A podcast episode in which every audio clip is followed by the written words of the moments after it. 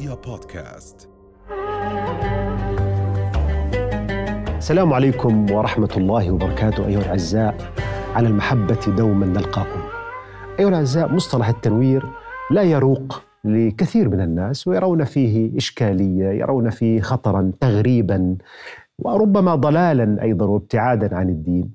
وفي مقابل ذلك نجد أن هذا المصطلح يرادف ويقابل أو يقارب وليس يقابل يقارب معنى النهضة والتجديد والتقدم عند فئات ومجموعات أخرى من أبناء المجتمع نفسه. مصطلح إشكالي اليوم ولكنه في الحقيقة يثير أسئلة كثيرة جدا حول التجربة الغربية والتنوير الغربي وحول التنوير في الإسلام والتجديد في الإسلام. حقيقة موضوع في غاية الأهمية اليوم نريد أن نناقشه مع الدكتور نارت قاخون أستاذ النقد الأدبي في جامعة آل البيت ليكون فعلا مقدمة لتساؤلات أخرى و وأخرى وأخرى كذلك الحال. أهلا وسهلا دكتور. أهلا وسهلا. حياكم الله. أهلا بكم.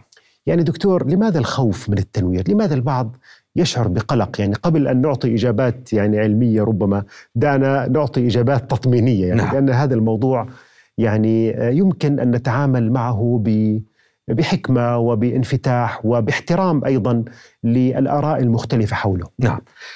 أنا حقيقة أريد أن أكمل من حيث بدأت. نعم. فقد أشرت في كلامك يا صديقي العزيز إلى هذا الجدل والخلاف وما توحي به هذه الكلمة من مشاعر متناقضة ومتضادة. هناك من يدعو إلى التنوير بل يحارب من أجل التنوير. وهناك من يخوف ويحذر ويحارب التنوير. القضية حقيقة ليست موقفا من مصطلح أو ليست موقفا من كلمة. وهذه حقيقة واحدة من طبائع البشر من طبائع الاجتماع الإنساني من طبائع السيرة الإنسانية. الكلمات بما هي كلمات وفي دلالاتها المعجمية ثم دلالات الاستعارة يعني إذا أردنا أن نأخذها في حقل المجاز وما إلى ذلك غالبا لا تثير مشكلة كبيرة، يعني أنا لو قلت لك الآن نور وتنوير وإنارة إضاءة نور وأنوار نور. ونور على نور لن تجد أحدا يجادلنا أو يناقشنا في الخطر من النور أو الخطر من التنوير أو أن هناك مشكلة أين يكمن التوتر؟ يكمن التوتر أن التنوير ليس مجرد مفهوم لغوي هو مفهوم فلسفي مفهوم سياسي مفهوم له اشتباك مع الخطاب الديني له اشتباك مع الخطاب الاجتماعي له سيرة يمكن يمكن أن أشير إلى ملمحين فقط من ملامح الجدل في نشأة هذا المصطلح حتى في سياق التجربة الغربية. يعني إذا أردنا أن نستعير أو نتحدث عن التنوير قد يخطر في البال أسماء تخطر أسماء كتب ومرجعيات. منها أذكر اسم كتابين. في كتاب اسمه جدل التنوير. هذا جدل التنوير لأودورنو وهوركهايمر مؤسسي ما يعرف بمدرسة فرانكفورت النقدية أصحاب النظرية النقدية. هذا في سياق التجربة الأوروبية في منط... ما قبل منتصف القرن العشرين جدل التنوير. التنوير قضية جدلية مشكلة. بينما مثلا في الموسوعة الضخمة لجوناثان إزرائيل الجزء الخاص الذي ترجم إلى العربية كان العنوان التنوير متنازعا فيه. نعم. أي التنوير قضية في السياق الغربي متنازع فيه فما بالك في السياق الشرقي يعني. إذا كان في هذا المصطلح حيث نشأ تتنازعه اتجاهات ومذاهب تصل إلى حد التطرف والتناقض والتضاد. هناك من يرى تنوير موقفا راديكاليا يرفض كل شيء يرثه الإنسان من الخبرة السابقة وهناك من يرى أن الأمر لا يقبل المواءمات وما إلى ذلك. طب دكتور حتى يأتي للسياق العربي نعم. سيحدث له هذا الإشكال والجدل. يعني حتى أيضا نبسط الأمور قليلا. يعني لو بدأنا إلى بدايات التنوير يعني ذكرت يعني كتابات في القرن العشرين من أهم الكتابات لكن لو رجعنا لإيمانويل كانت. نعم. وحديثه عن التنوير بأنه نعم. خروج الإنسان عن قصوره الذاتي مم. وبالتالي هذه الثقة بالعقل نعم. وهذه الشجاعة بأن يأخذ الإنسان دوره في أن يقرر عقله وذاته نعم. وليس يملي عليه أحد نعم. المعرفة لم تعد سلطة من فئة هنا دينية نعم. أو غير دينية هذا المعنى ربما يكون بسيط قبل أن تتعقد مشكلة التنوير كما نعم. ذكرت نعم. مع المفكرين مدرسة فرانكفورت أو غيرهم هو وقفنا إلى هذه المستوى نعم يعني أنا أدرك ما تريد الوصول إليه وما تحبه صديقي العزيز آه، أن نصل إلى ما يمكن أن يكون أقرب إلى الإجابات شبه الواضحة في هذا المفهوم حتى عند إيمانويل يعني كانت نوسع نعم. بالضبط حتى عند إيمانويل كانت وهو من أهم من تنسب إليه فلسفة التنوير وفكره انعتاق الإنسان وأن الإنسان يجب أن يطلق عقله عن قيد أو قيود الأحكام المسبقة نعم. والسلطة أو أحكام السلطة التي يعيش فيها الإنسان، الكلام مرة أخرى آه، يبدو جميلا بل يبدو حقيقة رائعا والإنسان لا أحد يمكن أن يجادلك في أهمية أن ينعتق الإنسان وأن يكون حرا في عقله وفكره، أن يبلغ العقل النضوج والرشد العقلي فيستطيع أن يعامل الأشياء ويفكر فيها ويتخذ القرارات. لكن هناك بعض الأمور التي خرجت عن هذا السياق. ليس فقط خرجت هناك حقيقة بعض يعني تجربة الإنسان دكتور وحياة الإنسان آه، فرضت عليه أن يقع تحت أسر مجموعة من الانحيازات والأحكام السابقة ليس بيده. البشر هم أكثر الكائنات اطلاقا مدة في الحضانه يعني نحن مدة الحضانة التي نحتاج فيها إلى الأم ثم إلى الأسرة ثم إلى المدرسة ثم إلى المجتمع هي الأطول على الإطلاق مقارنة بأي كائن من الكائنات يمكن, يمكن الفيل بيجي بالدرجة الثانية إنه الفيل فترة الرضاعة تستمر فترة طويلة ويبقى بجوار أمه فترة طويلة. لكن يستطيع الوصول إلى ما يسمى الاستغناء الحركي والاستغناء قبل الإنسان صحيح بكثير. صحيح. حقيقة لأنه الإنسان ما الذي يميز الإنسان؟ هو الجهاز الإدراكي العقل. الإدراك عملية بطيئة تحتاج إلى الكثير من الاكتساب وتحتاج إلى الكثير من التعلم.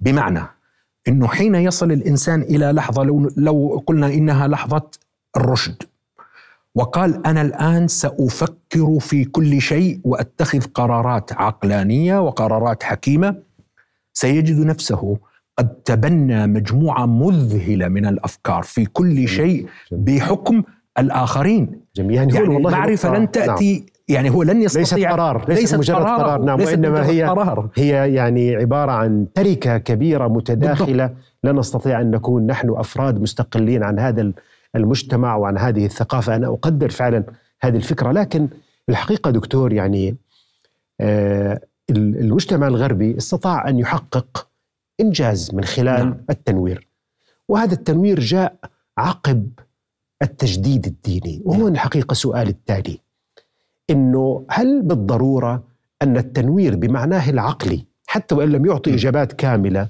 وشاملة ولكن هو امتداد لحالة نقدية نعم. ومراجعة نعم. عميقة للفكر الديني وللسلطة الدينية هذا الترابط أو التلازم ما بين التجديد الديني وبين التنوير نعم ما رأيك دكتور نارت هو حقيقة يعني التلازم هذا برضو ممكن أن يقرأ في أكثر من سياق. يعني وأنا يعني أرجو أن تكون هذه الحلقة مختلفة نوعا ما أو لا أدري لعلها تكون في سياق مشابه لحلقات أخرى. يعني لا نعد وأنا شخصيا لا أعد السادة المشاهدين بإجابات بقدر ما أعدهم بكثير من الأسئلة. يعني لنقل حلقة تغري الذي يريد المهتم أن يقرأ ويبحث. لن تكون مغنية. لا أزعم ذلك ولن أستطيعه إذا أردته في موضوع التنوير وجدل التنوير والخطاب الديني وعلاقة التجديد الديني بالتنوير. لأنه هذا الأمر حقيقة مثار التباس كما قلت في سياق التجربة الغربية ثم في سياق المنظور الثقافي العربي الإسلامي، يعني أنا أريد أن أضرب بعض الأمثلة لكيف يبدو الكلام. وهذه قضية دائما مشكلة. ونحن نعرف جماعة الأكاديميا والبحث العلمي وال... نعرف أن الكلام يبدو دائما أيسر من آه، البحث في مصداق أو فيما يتحقق به هذا الكلام. فيما, فيما يعني نعيشه من حالة اجتماعية. يعني نستطيع الحديث صحيح. عن العدل كثيرا. لكن أن نتحدث بعدل أن يكون حديثنا حديث عدل ونعيش بعدل وأن نعيش أصعب. بعدل هذا صعب جدا هذا أصعب نعم. لذلك قضية التنوير يعني لما جاء المفسر التونسي الكبير طاهر بن عاشور واتخذ لتفسيره اسما طبعا هو الآن الشائع الاسم المختصر هو التحرير والتنوير لكن الاسم المطول هو آه، تحرير المعنى السديد وتنوير العقل الجديد في تفسير الكتاب المجيد. جميل. تحرير المعنى السديد وتنوير العقل الجديد. كلام جميل. من منا يمكن أن يرفض أن السعي نحو المعنى السديد والعقل الجديد, العقل الجديد. ولكن السؤال السداد هذا يا دكتور بأي شيء يكون؟ أنا الآن لو أردت أن آه، نخوض مباراة في رمي السهم ورمي السهام. لابد حتى نختبر من أسد من الآخر اللي يصيب الهدف. أن نتفق على الهدف. لابد أن يكون لدينا هدف نرمي إليه فأنا أقرب أو أنت أقرب. لكن لو كل واحد منا اتخذ له هدفا فسيكون أقرب من الآخر بالضرورة ولذلك مشكلة هذه المفاهيم أنها لا تحدد اطارا مرجعيا يمكن نعم. من النظر. هل نقترب؟ هل نبتعد؟ هل المشكلة يعني مثلا في قضية التنوير هناك مواقف متضادة أنا أتحدث الآن عن التلقي العربي للتنوير الغربي. هناك من يقول مثلا أن التجربة الغربية في كل قضاياها سواء الفلسفية أو السياسية أو الإصلاح الديني أو الموقف من الديني هي قضية أو تجربة خاصة بالسياق الأوروبي محكومة بالظروف الأوروبية لا يمكن أن تكون عابرة ولا يستفاد منها يعني لا يمكن استنباتها أو ولا فسيلة بالضبط. من, هذه الشجرة وغرسها في طينة أخرى. وكأنها تجربة يعني تحدث نعم. في فضاء معزول لكن هذا غير صحيح. وهذا غير يعني إطلاقا. لأنه إحنا كتجارب بشرية يعني بالضبط. يعني وجعلناكم شعوبا وقبائل. يعني هذا يسقط هذا الاشتباك البشري بالضبط. وهذا التعانق في التجربة البشرية كحضارة واحدة في نعم. النهاية لذلك حتى في المصطلح القرآني لتعارفوا بالضبط. التعارف اشتباك. يشمل المعرفة وتبادل المعرفة والتوافق يعني أنت تستطيع أن تصل إلى قدر من التوافق جميل. ليس المطلوب أن تتطابق الجماعات والأديان والتجارب مستحيل أن تتطابق. يعني لكن يمكن أن تتقارب ويمكن أن تستثمر أي تجربة. لذلك الموقف المتشدد الذي يقول لك أخي هذه تجربة آه، لا, لا علاقة لنا بها وهي منفصلة كل الانفصال عن سياقنا متطرفة. وفي المقابل التجربة التي تريد أن تنقل الأمر نسخا ولصقا copy paste هي أيضا مبالغة, مبالغة وتقع في مشكلات يعني كبيرة. يعني دكتور نارت أيضا سؤال أعتقد في صميم المشكلة. السؤال يعني نحن عشنا تجارب قبل هذه التجربة كمجتمع عربي. الآن نريد أن نذهب إلى المركز أو إلى الذات. نعم. يعني إذا صح التعبير خضنا قبل ذلك أيام الترجمة وعصر الترجمة والمأمون والمتكلمين ثم الفلاسفة المسلمين. خضنا تجربة صعبة. من حيث الاعتراف بالفلسفة من حيث استثمار هذه المعرفة وتطوير هذه المعرفة كان لدينا حالات تنويرية إذا صح التعبير يعني بغض النظر عن المصطلح نعم لكن نعم. الحضارة الإسلامية انفتحت وحركه الترجمة التي شارك فيها المسلم والمسيحي العربي والصابئي نعم. الجميع شاركوا في ترجمة ضخمة جدا هي التي أنقذت التراث الفلسفي الإغريقي وربما استطاعت أن توصله ليكون أحد منطلقات الحضارة الغربية الحديثة، لكن هل نجحنا نحن حضاريا في تلك التجربة التنويرية الأولى نعم. حتى نتحدث عن التجربة التنويرية الثانية نعم. صح التعبير؟ هو بالإمكان يعني في وجهة نظري أن نقول التجربة الأولى كانت أقرب إلى النجاح بكثير. نعم. آه، مقابل التجربة الثانية التي أقرب للفشل بكثير، ولعل الفارق في ذلك صديقي العزيز هو الفرق بين آه، مرحلة الاشتباك الأولى الاقتراض تلك الأولى. كانت الجماعة المسلمة أو الأمة المسلمة متخمة بثقة الإنجاز وبثقة الانتصار وبثقة التفوق. يعني هي غير مهددة. هي على المستوى السياسي على المستوى الجغرافي. الآن في ذلك الوقت كانت الإمبراطورية الكبرى في العالم كله، أنت تستطيع أن تتحدث عن شرق الأرض ومغربها ولعل الاستعارة وهي قصة تروى، وأنا يعني أرى أنها أقرب إلى المخيال ولكن معبرة لما قال هارون الرشيد وهو الذي يمثل المرحلة التي ستأتي بعدها كل حركة الترجمة وكذا عند المأمون المأمون الذي سيلي الأمين وقبل ذلك هارون. لما كان يقف يخاطب الغيمة, الغيمة ويقول لها أمطري حيث نعم. شئت فإن خراجك سيأتيني. حين تكون أنت في, في قوة وفي اندفاع وفي تقدم نظرتك لكل ما يمكن أن يسهم به الآخرون أو أن يقدمه الآخرون تكون أكثر نقدية وفيها استراحة وفيها بالنفس. أنت لا تخشى الآن على بين قوسين سؤال الهوية سؤال الأمة سؤال موقع الدين من الدولة الدين من المجتمع الدين من السياسة. كل هذه الأسئلة كانت مرجأة ليس لأنها ليست موجودة لكن كانت الإجابات التي تبنتها تلك اللحظة قد استقرت بطريقة أو بأخرى. وحقيقة حتى بين هذه اللحظة واللحظة التي تلت في ذلك فيما يعرف بالعصور الحديثة آه، مرت الأمة العربية أو التاريخ العربي الإسلامي والأمم لأنها هي حقيقة أمم وليست أمة واحدة حتى مرت بهزائم هزائم عسكرية إلا أنها لم تشكل صدمة حضارية لها لأنها كانت هزائم مقابل جماعات منتصرة بالعدة والعدد وليس بالإنجاز الفكري. وأنا أتحدث هنا عن مرحلة حروب الفرنجة أو ما يسمى الحروب الصليبية ثم التتار لكن الصدمة الجديدة التي حصلت في مع نهايات القرن الثامن عشر وبدايات القرن التاسع عشر الحديث.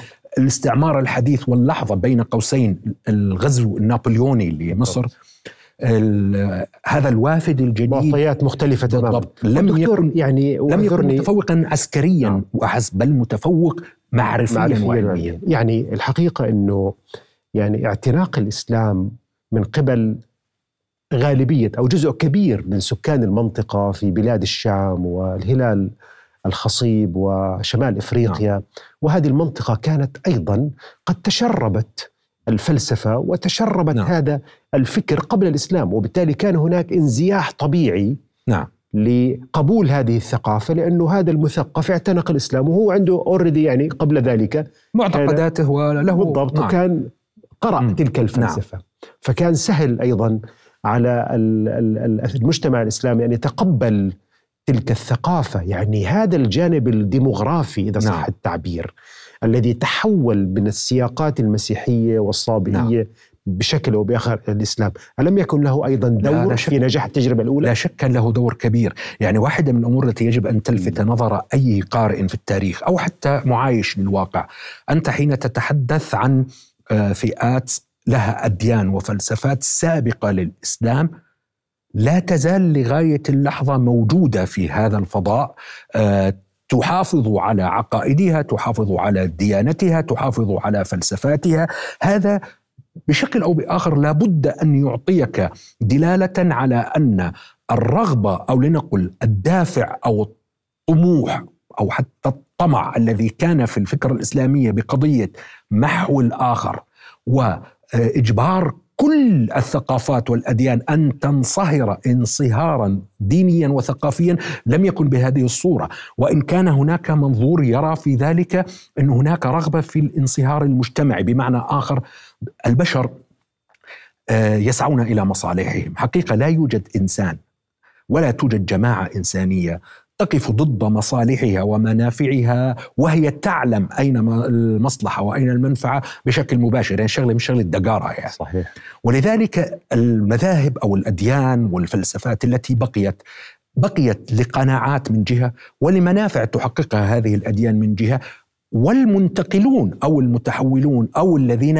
آه، غيروا أديانهم إلى أديان أخرى أيضا وجدوا إما قناعة جديدة أو منافع جديدة، هذا كله يعطي نوع من البحبوحة العامة في سياق التاريخ القديم، لكن المشكل في السياق المعاصر أو السياق الحديث بين قوسين آه، هو أن الأمر آه، التبس مع التجربة الأوروبية حقيقة ب رغبة بأن يكونوا أساتذة يعني رغبة الأستاذة. ومحتلين. آه ما هو الأستاذ الذي يصبح محتلا. نعم. يتحول من معلم إلى من يفرض المعرفة. بالضبط إلى مستبد يطغى ويريد أن يفرض انموذجا واحدا على الجميع. يعني المركزية الغربية. يعني مركزية اليوروسنترزم المركزيه الغربية. المركزيه الغربية وبالتالي مركزية الحقيقة. طب دكتور يعني هناك نحن نعرف إنه مثلا محمد أركون والجابري محمد أركون وتكلم عن نقد العقل الإسلامي نعم. وإعادة النظر بهذا العقل الإسلامي. الجابري نقد العقل العربي نعم. وإعادة النظر في تكوين هذا العقل العربي إذا صح التعبير. يعني هناك أيضا أصوات فكرية كبيرة نعم. ظهرت في عالمنا العربي وحاولت يعني إعادة النظر نعم. بهذا إذا صح التعبير أن نقول العقل العربي أو العقل الإسلامي أيضا محل جدل هذه القضية، هل هو عقل مختلف حتى نعم. نقول عنه عقل عربي أو إسلامي؟ هذا المفهوم الذي يجوهره كأنه بالضبط. يجوهر جوهر كأنه يعني شيء مختلف عن نعم. عقول البشر، لكن لدينا مشكلة نعم. يعني مهما وصفناها أو المصطلحات التي استخدمناها حقيقة يعني قبل نناقش في كل فترة إنه هل مشكلتنا هي الوحدة العربية؟ هل مشكلتنا هي احتلال الأرض؟ هل مشكلتنا هي نعم. احتلال فلسطين؟ هل مشكلتنا وفي النتيجة نرى بانه في عندنا مشكلة عميقة دعنا نقول بطريقة التفكير والله نعم. يا دكتور. أين تكمن مشكلة ما يمكن تسميته بالتفكير العربي أو نعم. التفكير الإسلامي؟ وهل يمكن أن نستوعب يعني أنماط التفكير الجديدة نعم.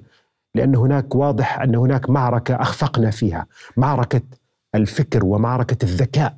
نعم هو إن يعني تجاوزنا الإطلاقات الكبيرة بمفهوم العقل الإسلامي والعقل العربي والفكر بهذا المعنى لكن حقيقة أنا أرى أنه عندنا مشكل وحقيقة سمة في في التفكر أو في التعقل يعني في طريقة تعقلنا للأشياء.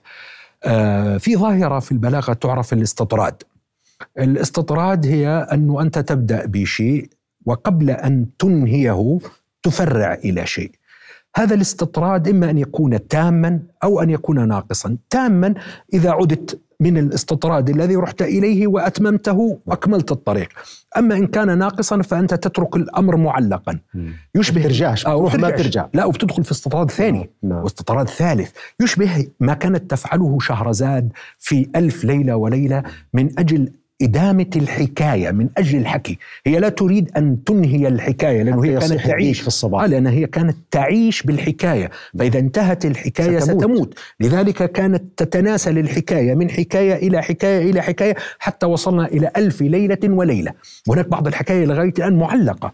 هكذا يحدث فينا في قضايا المعرفة والفكر والفلسفة ومثل هذه الأسئلة. استطراد الناقص. ما أن يشرع أحد بطرح قضية إلا ونعود فإما واحد نريد اختراع العجلة من جديد وخلينا نرجع من الأول على زي ما بيقولوا بالتعبير الشعبي على مية بيضة من الأول وكأن المنجز الذي قدم لا يمكن البناء عليه ولا يمكن التراكم عليه. طيب يا جماعة فلنتفق على أننا قد أجبنا على بعض الأسئلة ولننتقل إلى أسئلة أخرى ولنحاول قدر الإمكان أن آه، نراكم الإجابات. قد يكون الناقد يعني نقول الذي يفكر بمنطق نقدي وأنا تغلب علي النزعة النقدية سواء فلسفيا ولا أدبيا ولا خطابيا. كما يقال الناقد مهمته أن يثير المشاكل. لا بأس. يعني هي مهمة الناقد أن يثير المشاكل. لكن هناك فئات أخرى. ولا يوجد المشاكل. هي المشاكل موجودة ولكن هو استطاع أن يراها بعينه. بالضبط. هو يثير الناقد بصير كما يكشف يقول العلماء. يكشف عنها يكشف عن المشكلة بالضبط هو يكشف ولا لم يوجدها يعني ليس هو السبب فيها. ولا أصبح يعني بين قوسين فرق سيعدم بعد ذلك. فرق لا فرق بين الناقد والمشكلجي بالضبط. القضية ليست رغبة في المشاكل. صحيح. لكن هناك يعني آه، أدوار أخرى للمفكرين أدوار أخرى للعلماء. يجب أن يقوم بعضهم بجمع ما تراكمت عليه الأمور والوصول إلى أمر، هل من المعقول يا دكتور وأنت تعرف ذلك أن الأسئلة التي كانت في القرن التاسع عشر ونهايات القرن التاسع عشر مع بدايات القرن العشرين هي هي ما زالت. الأسئلة. صحيح. بل بعض هذه الأسئلة. أيام محمد عبده أيام صحيح. صرنا الآن أبعد عن الإجابة. طب لماذا دكتور؟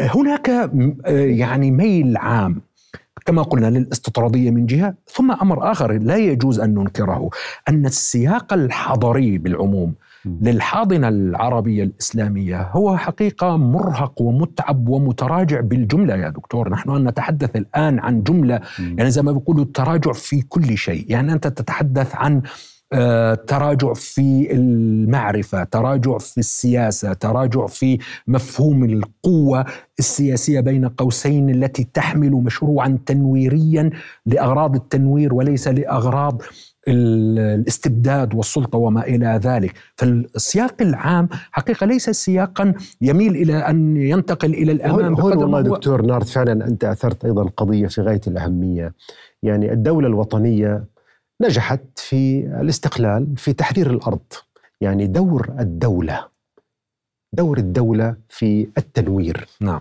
أنت تشير في كلامك وكأن هناك فعلا إخفاق كبير أو إخفاقات ربما أكثر من إخفاق في هذا المجال نعم. حررنا التراب وحررنا الأوطان والجبال والوديان لكن ماذا عن تحرير هذا العقل وشعوره بالاحتلال والاستعمار والضعف نعم. والإلحاق وغير ذلك. هل نجحت الدولة في هذه المهمة وفي هذه المعركة؟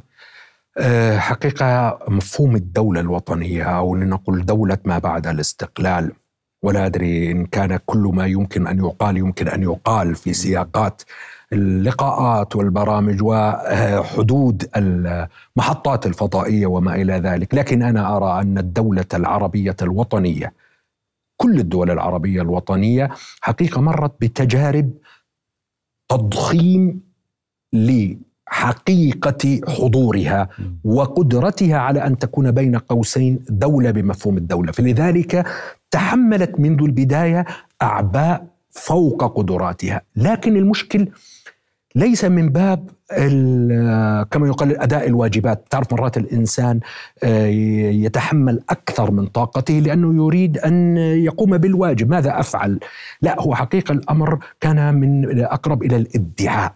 ويبدو أن فكرة سلطة الدولة وقدرة الدولة على أن تتدخل في كل شيء وتتحكم في كل شيء في مفهوم السلطة اغرى الدول الوطنية بالمجمل في العالم العربي فنهضت إلى ما لا تستطيع الوفاء به نعم. يعني تدخلت في كل شيء وقالت لاحظ الآن في كل دساتير الدول العربية حين تقرأ ما مفهوم الدولة وواجبات الدولة تقول والله هذه الدولة واجب عليها كل شيء تج... هي تحمل يعني ترفع الرايه أنه هي واجب عليها أن تحقق للإنسان حريته ومطعمه ومشربه وماله وعمله و والفكر الديني وكذا وكذا. والتعليم والتعليم وكل هذا. نعم. وهي حقيقة غير قادرة على ذلك وهي منفصلة عن تجربة لم تكن فيها الدولة صديقي العزيز في المفهوم في الخبرة العربية الإسلامية أصلا مسؤولة عن كل ذلك. نعم. كان في عندي فضاءات مجتمعية. نحن كانت الثقافة المجتمعية تقوم على فضاءات موازية أو طبقات من الفضاءات.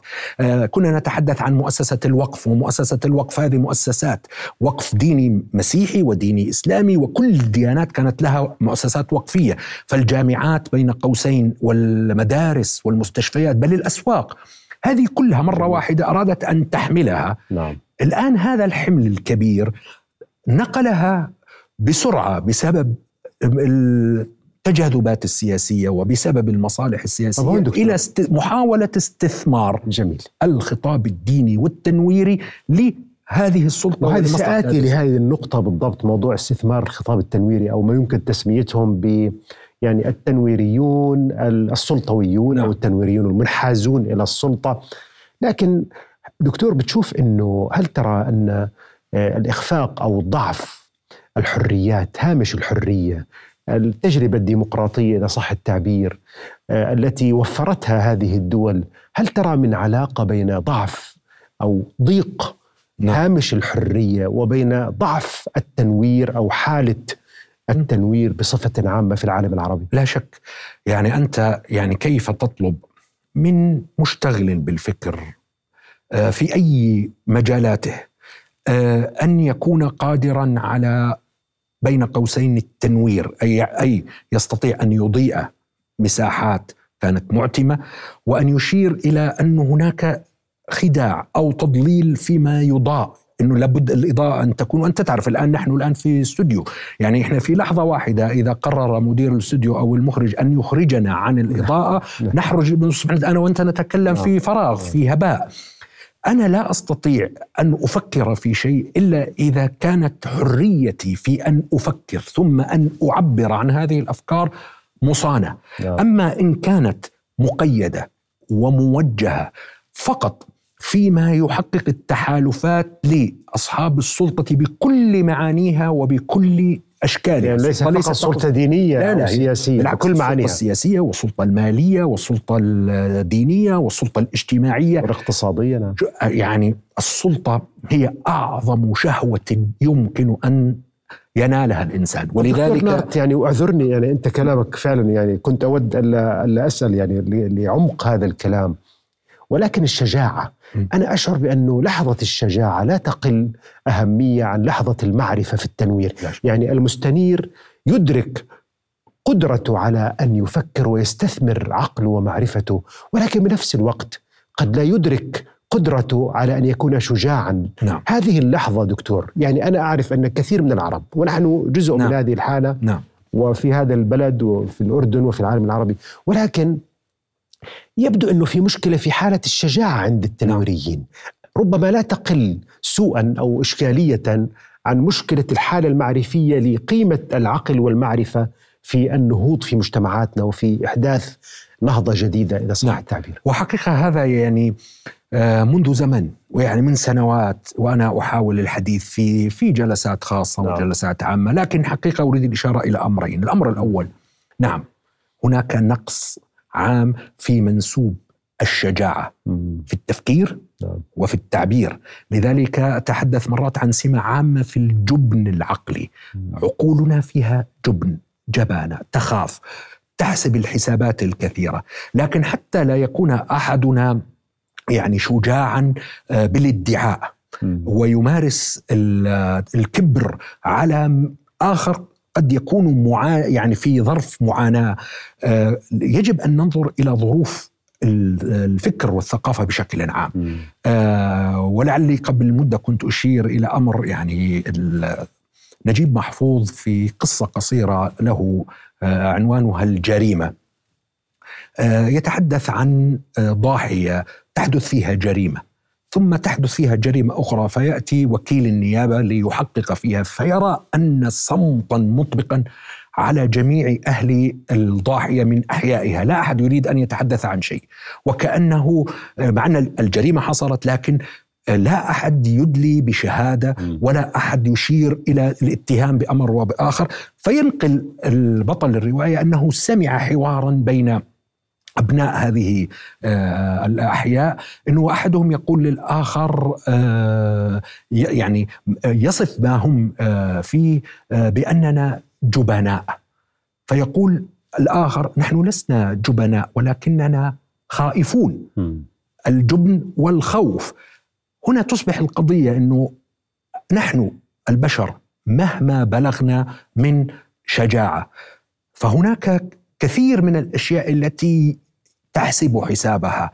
فأنت غير مستقل في موردك المالي غير مستقل في مورد حياتك ووجودك وإقامتك. الآن الكلمة إذا خرجت وأردت وجاء, وجاء جهة لتحاسبك عليها تقول بالأخير أنا شو بدي؟ وجعت هذه الرأس. وبعدين أنا عدم المؤاخذة يعني بدي أكون بين قوسين الثائر الفدائي. كبش الفداء. هل لابد أن أكون كما قال الجواهري في أبي العلاء المعري واصفا أبا العلاء بأن وكم لثورة الفكر تأريخ يحدثنا بأن ألف مسيح دونها صلب.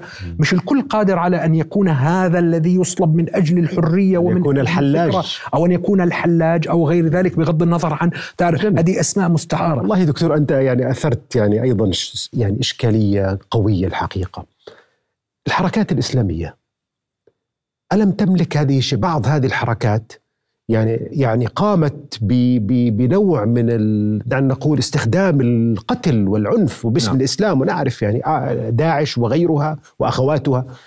فهي كانت جريئة جدا. لم تنقصها الجرأة. هي المشكلة ليست لكن الجرأة أيوه لكن هنا النقطة دكتور. يعني الجرأة والشجاعة بين قوسين التهور هو ليس نعم. شجاعة هو نوع من جنون التهور.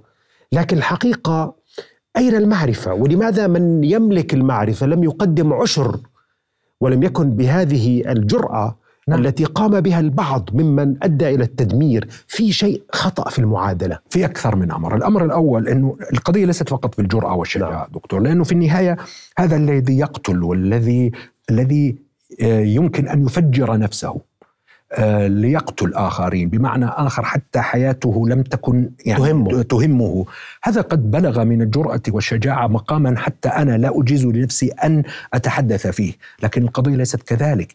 فقط لأنه في النهاية هذه الجرأة بأي شيء لأي شيء. تذكر ما قلنا في قضية الحديث عن العدل؟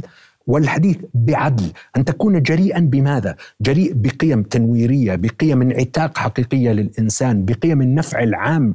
للبشرية هذا أمر يختلف عن أولئك الذين يجرؤون ويعني يملكون شجاعة فائقة في آه، إلحاق الناس بالأحكام الأخروية وكأنهم يستعجلون عليهم الجنة أو النار خايفين إنه آه، يحصل شيء فيخسر آه، أو يقل عدد الذين سيذهبون إلى الجحيم فليلحقونهم بالجحيم الأمر الآخر مرتبط بأن قضايا التنوير ايا كانت قضايا التجديد نعم. لا تملك من الحسم واليقين والإجابة. ما تملكه الأنظار أو الثقافات أو الاتجاهات الدينية أو السياسية التي يتوارثها الناس من أجدادهم ومن آه، آبائهم. يعني الآن صاحب الفكرة الجديدة هو صاحب تساؤل متردد آه، ينظر إلى الموضوع من أكثر من زاوية يوسع إطار النظر. ولذلك سترى أن منسوب ثقته بفكرته أقل وأضعف من منسوب ثقة ذلك الشخص الذي لا يعرف إلا هذه الفكرة. ولذلك الفرق بين شجاعة العارف تهور آه حقيقة العارف شجاعته المفكر. يعني فيها الكثير من الحذر والحكمة والحكمة والتأودة. بينما ذاك يمكن أن يجرؤ إلى طيب آخر يعني المقاطعة يعني آه هذا الإحساس الديني بقيمة المعرفة إحساس عميق جدا نعم. خاصة في القرآن نحن نعرف كم القرآن الكريم ركز على الذين يعلمون ويفقهون نعم. ويتدبرون وغير ذلك كثير من الأديان الحقيقة تملك يعني هذا العمق المعرفي نعم. وقيمة العقل والتفكير والتدبر يعني آيات القرآن التي ذكرت العقل وأشادت به لا إيمان بلا عقل نعم. لا معرفة للدين لقوم لا يعقلون نعم. وبالتالي مع ذلك نجد أن هناك من يكمم العقل ويمنع العقل ولا يريد أن يقرأ التجارب. قل سيروا في الأرض. وكل هذه القصص التي ساقها القرآن عن التجارب البشرية. ثم بعد ذلك لماذا هذا العجز؟ هل الشعور بالخوف الذي ذكرته والاستعمار سبب لدينا إعاقة مستديمة في عدم القدرة على الاستثمار المعرفي من الآخرين؟ ليس هذا وحسب لكن القضية بتأصيلها فيها هذا المشكل. آه، الدين العقل العلم الواقع. لنقل هذه مرجعيات أربع يتمثلها الإنسان من أجل اتخاذ قرار أو موقف أو رأي من الأشياء. الحلم الذي لم يتحقق ولا أظنه يتحقق. أن تكون هذه الأربع متفقات ومتواطئات على قول واحد فتكون الأمور ميسرة ومريحة للجميع. كما يقال في كلام أهل العلم قضية أن يتوافق آه، صريح المعقول مع صحيح المنقول فلا مشكلة حينئذ. لكن الواقع الحقيقي لهذه الاربعه أنه هو واقع جدلي مختلف. تنازعي. قد يبدو ظاهر الخطاب الديني مخالفا لظاهر المعقول ولظاهر العلم بمعناه الفلسفي ولظاهر أيضا الحس الواقعي. هنا حين يصل الإنسان إلى ذلك هو بحاجة إلى آه، ميزان لكي يصنف أو يرتب هذه المرجعيات. ما المرجعية التي ستهيمن؟ وما المرجعيات التي سأؤول قولها لتتفق معه. وإن لم أستطع يمكن أن آه، أغفلها أو أن أهدرها. هذا أمر. الأمر الآخر لا يجوز أن نتجاوز آه، يا صديقي أن الرؤية الدينية عموما والإسلامية خصوصا لمفهوم الحياة. لا ترى أن الحياة الدنيا هي الحياة نقطة وسطر. هناك إنما هي آخر. بالضبط. بل الفصل الأكبر أنت تتحدث عن مجرد شوط صغير اسمه الحياة الدنيا يقابله حياة لا نهاية لها حياة أخروية. لذلك حين ينظر إلى ما يجب أن يفعل وما لا يجب أن يفعل، ما الذي يقدم وما الذي يؤخر هو ينظر إلى هذا والله هو الأمر. دكتور وأنا أعذرني أيضا بس حتى أكمل الفكرة فقط. هذا يختلف نعم. عن من يرى أن نهاية الأشياء كلها هي في هذه الحياة. ولعله بتوضيح الأمر للمثال لأني أنا أحب ذلك كثيرا في قضية كرة القدم يعني. المباراة التي تقوم على مبدأ الذهاب والإياب يعني في مباراة في ذهاب وفي. إياب. صحيح. أنت لا تخسر هذه المباراة بمجرد نهاية الذهاب. وأنت لا تخسر المباراة أو تفوز بمجرد نتيجة الشوط الأول ولعل المشاهدين يعني يستطيعون الآن أن يت- يعني يستحضروا العشرات من الأمثلة التي تستحق ما يسمى بين عالم كرة القدم بالريمونتادا أو ما يسمى العودة. هناك فرق كانت تخسر في الشوط الأول بل تخسر في المباراة الذهاب ثم تنتصر مرة أخرى. هذا المثال ضربته إنه حين ترى أن الأمر من شوطين، شوط قصير وشوط طويل، رؤيتك للأمور وما يجب أن تقدم وأن تؤخر تختلف عن ذلك الذي يرى إنه يعني أنا هذا الشوط النهائي الوحيد. يعني عقيدة ال- ال- الإيمان بحياتين أو بوجود حياة دنيا وحياة أخرى أو أولى وثانية يعني قد يفهم بأنه يجعل فعالية الإنسان المؤمن بالحياة الآخرة بقول لك هاي الدنيا إذا نجحوا فيها مش أها. مش راح يأخذوا. إحنا إلنا الآخرة. هم بيأخذوا الدنيا معلش يعني الحقيقة قد يكون هذا أحد سلبيات سوء فهم نعم. الحياة الأخرى دينيا وهون دكتور الحقيقة. يعني لماذا الخطاب الديني لم ينجح؟ يعني أنت الآن ببساطة يعني ربما ليس ببساطة ولكن بعمق الحقيقة أشرت لإشكالية التعليم الديني العقائدي. نعم. ليس فقط الإسلامي يعني الإيمان بالآخرة في المسيحية في اليهودية في الاديان يعني- الأخروية. يعني كيف يمكن أن يكون مفهوم الآخرة أحد أسباب التخلف؟ طبعاً. صراحة. جميل. وهذا يعني. نريد أن نتوقف عند هذه النقطة. ولعله هذا المفهوم يعني الخاطئ للآخرة وليس المفهوم الصحيح نعم طبعا. يكون لقاءات وحلقات طبعا سأتجاوز الجدل الآن في قضية المفهوم الأخروي لأنه حقيقة لنقول العام السائد الآن أن الآخرة هي التي تكون بعد الموت. يعني لابد أن نموت وهناك مفهوم آخر للآخرة مرتبط بأنه ما يأتي بعد يعني بمعنى آخر التوالي والتعاقب في الأزمنة. أريد أن يعني نتجاوز الطرف الآن. أتجاوز عن ذلك. لكن هناك مشكلة حقيقية في قضية لما يصر أو لماذا شاع في الخطاب الديني آه، عموما. على فكرة أن الآخرة يجب أن تكون نقيض الدنيا أو التعويض الوحيد. بالضبط. كأن الأديان جاءت فقط عفوا بين قوسين بشيكات مؤجلة الدفع، لا تستطيع أن تنجز في الدنيا شيئا ولا تحقق في الدنيا شيئا. ويبدو هذا دائما أنا أقول في جملة استعارة جميلة جدا حقيقة لشكسبير يقول الحاضر نهر مدنس. بين ضفتين مقدستين ضفة الماضي وضفة هل المستقبل. الإخفاق هو السبب؟ هو العجز أحد والإخفاق. هو واحد من أهم أسباب ذلك إخفاق الواقع. حين يخفق الإنسان في الواقع لابد أن يمتطي جواد الخيال. والخيال ترى يتجه باتجاهين. إلى الماضي باستعانة يستعين بالذاكرة. وللعلم نحن حين نعود إلى الماضي لا نسترجع الأحداث. نحن نحرك الذاكرة مخلوطة بل يقودها الخيال المخيلة دكتور وأنت أستاذ النقد نعم. الأدبي هل المخيلة هي التي تستنهض المعرفة؟ هل لدينا أمل كون المخيلة العربية والإسلامية والأدب نعم. والشعر أيضا له دور أن يكون له دور في استنهاض العقل العربي نعم. صح التعبير لا شك لا شك أنت لا يمكن أن تكون انسانا دون أحلام ودون خيال إما في منام أو في يقظة. ولكن الشرط الأول لتحقيق أي حلم هو أن تستيقظ من نومك.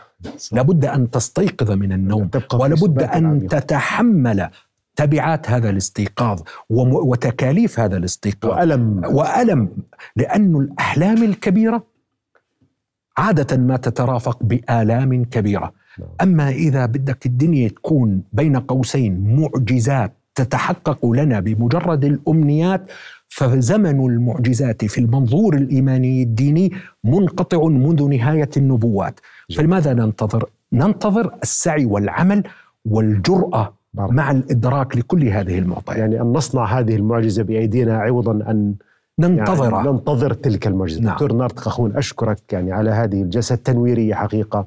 وعلى هذه الأسئلة التي أثرتها أكثر مما يعني قدمت هذا ما وعدتكم به يعني وعدت بأسئلة أكثر من الاجابه دكتور طناش وأنتم أيها الأعزاء إلى أن نلقاكم في حلقة أخرى. أستودعكم الله. رؤيا بودكاست.